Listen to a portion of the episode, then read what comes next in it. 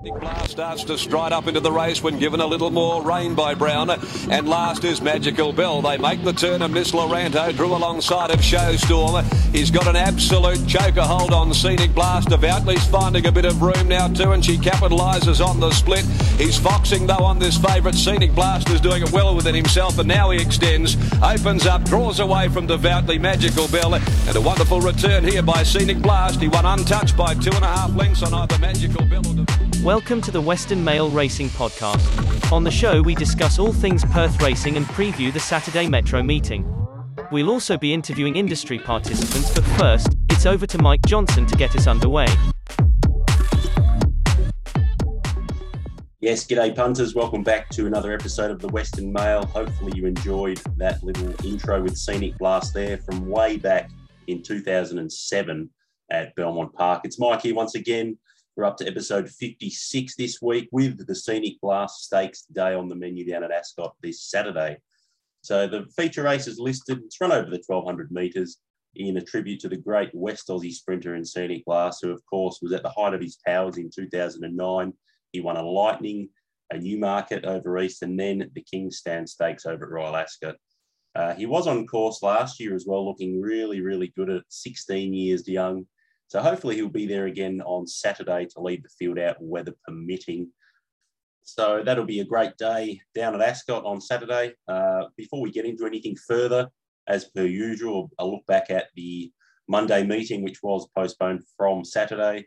Uh, we kicked off with All in Red in race number five, who ran second. Uh, was a pretty game effort by All in Red there, just wasn't able to, to get over the top there. Uh, come right back was a good win in race number six under a great steer from Holly Watson. Uh, got up at around $3.70 after a bit of a drift uh, in the last five minutes of betting. Uh, race number 10, Pro Consent, the best of the day, got up at around $2.80 after deductions through scratchings.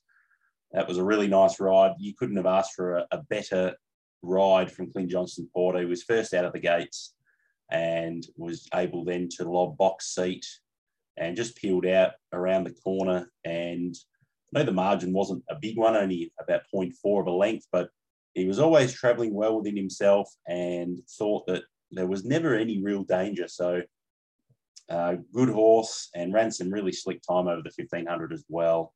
Uh, then the last race of the day, we had Creator who ran second uh, looked to be absolutely cruising to the turn, um, was leading them up, uh, but was just undone late. So still a credible effort from Creator, uh, who is going really well. So that was the recap from the Celebration of Life Day Trophy meeting. So we'll have a look now at the track setup for this Saturday's meeting. We're on a good four, and the rail's out six metres for this meeting as well, with another hot day forecast around 39 degrees. Racing won't get underway at this stage until 2.28 Western Standard Time. Uh, looking at the forecast now, on Thursday, they are saying that a westerly breeze should be in play by then. Uh, so that could mean that we will see horses able to run on. Uh, but as always, let's have a look at the first few races just to see if there is any any pattern emerging, uh, and we'll go from there. So kicking things off at the top, race number one here, it's the Seacourt Plate for the three-year-olds over 1,000 metres. And while I took a pretty special one to beat him last time out, thought Beads could return to winning ways here back to the 1,000 metres. He was really good when winning three back over this track and trip from a position on pace uh, before a pair of seconds following that winning run. It did look as though he'd win again last start, uh, but then Tricks of the Trade just descended on him, uh, winning by over three and a half lengths. But it is important to note, though, that Beads had linked himself back to Bopping Blue in third. And after that, they were coming in at intervals down the line. So that's always interesting to note. Back to the thousand here, as I say, I think he can stalk my baby Blue Jean in running before making his move upon uh, the turn there. So he's really consistent. And as long as he hasn't trained off here, I think he'll be in this right up to his eyeballs and happy to be on beads at around $2.80 in the first. So from there, we'll move along a little bit to race number five. It's the graduation handicap one metro win over the 1600 metres.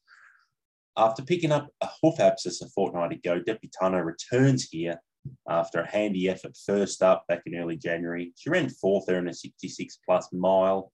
And That was actually on Perth Cup Day. Uh, sat near last in the run there after going back from a wide gate, uh, but did hit the line really nicely. Was only 1.2 lengths behind Bogart with Fairy Fast and Bruce Almighty filling the minors. We've since seen Bogart win again. Uh, we've seen Bruce Almighty come out and win at his next start to further frank that form. Uh, and I think when we throw in that class drop for Deputano here, I am keen.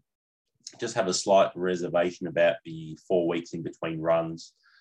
So her run home saw her clock the best last 600 split of the race too with a 35 30. And while she does draw wide here again, I think William Pike will take her back and probably land in the second or third last pair in a similar spot to Fashion Queen here, I thought. And from that spot in the race, I think Pike could possibly even use Fashion Queen as a swing shot into the race here. Uh, do expect this girl to make good improvements second up, even with that four weeks in between runs. I'm trusting that Lindsay Smith's has got her up to the mark fitness wise. Uh, the conditions should be suiting her, and all we need is a clear run home, a bit of luck, and she can definitely be in the money. And was keen to play on the each way basis, nine dollars and two seventy for Deputano in the fifth here, race number seven. It's the Amelia Park Handicap, sixty six plus over the thousand. Bedouin Bell's one that piques my interest here in the seventh at a bit of a price. Looks to have come back a different horse after a short freshen up over December. And outside of the great training effort from Lulu Ciani, I think Holly Watson's got a fair bit of credit due to her for that as well. Uh, since legging aboard, she's piloted this patronised mare to a nice win down the Pinny Straight five in the Class five, uh, and then was a credible effort in town last time out in a graduation handicap 60 plus. Was fifth of nine there, but was only a short distance off Pink Carrots, about two lengths, I believe on both occasions, though, we've seen Holly positive out of the gates to roll forward. And, and I think with another good gate here, I think she can repeat that dose once more. And while she's unlikely to get anywhere near the top, I think with the likes of Mood Swings, Acromantula, uh, the likely leaders, uh, she can definitely land midfield, similar spot to Brooklyn Pier in the run, I thought. And with Cramden as well as Sassy Trader also going forward, I think there should be enough uh, top end toe, I suppose, uh, that could have her in a nice position in behind if Holly's positive out of the machine. And from there, I think the gaps can be opening up as they turn for home. Uh, and despite another class rise, uh, they can definitely win this year. The only knock for me is that her Ascot records one win and four minus from 21 starts, but and you're getting $20 and $5.50 a place to find out. So uh, and also, Holly's got a knack of getting horses to run for her. So keen to have a little uh, spec each way on Bedouin Bell here in race number seven. So after the seventh, it's time for the feature race of the day here. It is the listed Scenic Blast Stakes over the 1200. Uh, what an addition it is on paper as well. At the time of recording, it's a big field of 13 runners. Uh, Miss Kentucky is obviously all the rage after a dominant win in the Miss Andretti last time out. Expecting the early speed to come from the Geraldton visitor Kenny Luck from the inside draw, as well as clairvoyance from wide out. I think those two will be up top. Uh, the likes of Icy Red, Icy Red, Caracapo, and Hot Z, I think, can lob in behind them uh, with Outrageous and Long Beach in midfield. And then I've got Floyd and Miss Kentucky, the next pairing running with the likes of Amacinus, Jericho Missile, Cryptic Love, and Luke's Gold all out the back. Uh, but if we go by the same mares in form, I think we just have to back up here again on Miss Kentucky.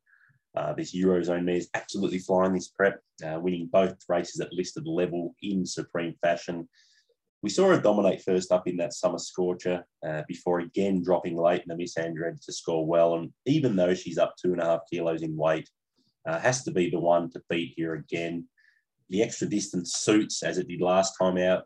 Uh, at the moment, with that westerly breeze, the conditions should be suiting as well. Uh, with those conditions set to be in play for most of the afternoon. Uh, she'll again be back from a wide alley, but Chris Parnham will be starting to wind her up at around the 500 metre mark. And with a bit more speed here uh, than the Miss Andretti, uh, I think she'll be coming at them with the very last crack. Uh, outside of her, though, look, I'm keen to have a little saver on on a runner at bigger odds. Uh, that's in the form of Cryptic Love, a thought that her run in the Miss Andretti was really good.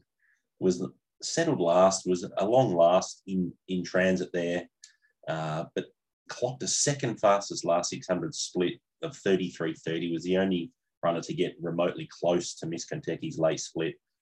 Uh, was two lengths off the winner there, and now gets a two and a half kilo swing on her for this assignment. Uh, once again, draws wide, but she'll be going back, and another one to likely relish that extra 100 metres, as well as that tailwind uh, in the run home. So may need a fair bit to go right for her in the run home, but I wouldn't at all be surprised to see her run a minor place here. Was happy to have a little saver on it, the six dollars for the place for Cryptic Love in the Scenic Blast Stakes. So we'll head on to the last of the day now. It's race number nine, the Crown Perth Handicap. A no metro win race over the 1200 metres. And I'm quite keen on Crystal Dane here. Bumped into a pretty smart one last time out in Born to Survive, who's since gone on to frank the form with another Saturday win last Monday at that rescheduled meeting. Uh, this patronised six year old led them up there under CJP. Uh, was only caught very late on in the piece there, finishing inside half a length off the winner. Uh, we also saw Holy Ghost in that race run six. Uh, that horse came out and won on Monday uh, over the Ascot 1200 as well to frank the form. Uh, we also see Crystal Dane drop two and a half kilos off this run, thanks mainly to Holly Watson's claim.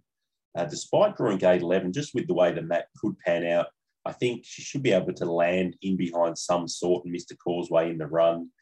Uh, it's also got form this prep around Chevelle de Varga, who will have gone around earlier on in the card.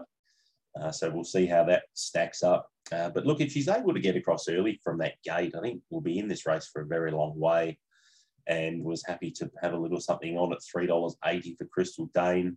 And quite interestingly, uh, I mentioned some sort who steps out for the first time for Christian Michael Ganjemi here. Uh, he did start his career with Adam Durrant and was contesting a few races up in Geraldton uh, late last year. Geraldton and Narrogin, he had a couple of starts up there. Uh, but as we know, the Ganjemis have had a solid reputation for taking on uh, tried and tested racehorses and rejuvenating them, I suppose. So it'd be really interesting to see what happens with some sort, how he goes. I'm sure he'll relish the new setting uh, with the Ganjemi boys. Uh, and it'd be really interesting to see uh, any late market moves here for some sort. Really want to see how how he goes, but uh, hopefully uh, the Ganjemis can get the best out of him, as I'm sure they will. So that pretty much wraps up the preview this week. Uh, if you have been enjoying the content, as always, don't forget to give us a like on uh, Twitter. That's at Western underscore mail. We're also on Facebook at TWM Pod. That's the handle. And don't forget the new website uh, looking at meeting reviews. That's at the westernmail.wordpress.com. Uh, should all be up on your screen now. Uh, but once again, thanks for tuning in wherever you are and best wishes for your bets on the weekend. Hopefully, you can line up some big winners and hopefully uh, you've got a few here from me on Saturday. But that's all for this week. Uh, take care, and we'll catch you next time. Bye for now.